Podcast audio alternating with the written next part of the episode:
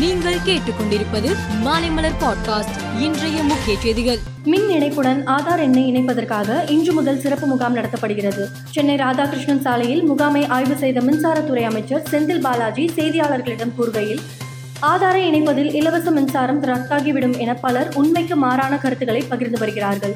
மின் இணைப்புடன் ஆதாரை இணைப்பதால் இலவச மின்சாரம் ரத்து செய்யப்படாது. பொதுமக்கள் அச்சுப்பட தேவையில்லை என்றார். தமிழகத்தில் அதிமுக பாஜக கூட்டணியில் பாமகவும் இடம்பெற்றிருந்தது உள்ளாட்சி தேர்தலில் பாமக தனித்து போட்டியிட்டது. மயிலாடுதுறையில் நிர்வாகிகள் கூட்டத்தில் கலந்து கொண்ட பாமக தலைவர் டாக்டர் அன்புமணி ராமதாஸ் செய்தியாளர்களிடம் கூறுகையில் தற்போது பாமக எந்த கூட்டணியிலும் இல்லை. பாராளுமன்ற தேர்தலின் போது கூட்டணி முடிவெடுக்கப்படும் என தெரிவித்தார். நாம் தமிழர் கட்சி சீமான் இன்று சேலம் கோர்ட்டில் ஆஜரானார். அப்போது செய்தியாளர்களை சந்தித்த சீமான் ஏழு பேர் விடுதலை தொடர்பாக மத்திய அரசு மேல்முறையீடு செய்தால் அதற்கும் மேல் நாங்கள் செல்வோம்.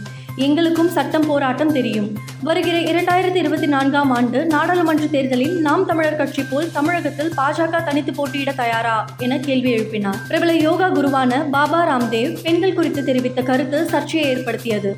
இது தொடர்பான வீடியோ சமூக வலைதளங்களில் வைரலாகி ராம்தேவுக்கு எதிராக கருத்துக்களை பதிவிட்டனர். மகளிர் அமைப்புகள் உள்ளிட்ட பல்வேறு தரப்பினர் அவருக்கு எதிராக போர்க்கொடி தூக்கினர். இந்நிலையில் சர்ச்சைக்கு முற்றுப்புள்ளி வைக்கும் விதமாக ராம்தேவ் தனது கருத்துக்கு மன்னிப்பு கேட்டுள்ள அவர் தனது கருத்து தவறாக எடுத்துக்கொள்ளப்பட்டதாக கூறியுள்ளார். குஜராத் மாநில சட்டசபைக்கு டிசம்பர் ஒன்று மற்றும் ஐந்தாம் தேதிகளில் இரு கட்டமாக தேர்தல் நடைபெறவுள்ளது. தேர்தல் நெருங்கி வரும் சூழ்நிலையில் பல்வேறு கட்சியினர் மாற்றுக் கட்சிக்கு தாவி வருகிறார்கள். குஜராத்தில் பாஜக மந்திரியாக இருந்த ஜெய் நாராயண் வியாஸ் இம்மாத தொடக்கத்தில் தனது மந்திரி பதவியை ராஜினாமா செய்தார். அதன்பின் பாஜகவில் இருந்தும் விலகினார். இந்நிலையில் பாஜகவில் இருந்து விளங்கிய ஜெய் நாராயண் வியாஸ் தனது மகனுடன் இன்று காங்கிரஸ் கட்சியில் இணைந்தார்.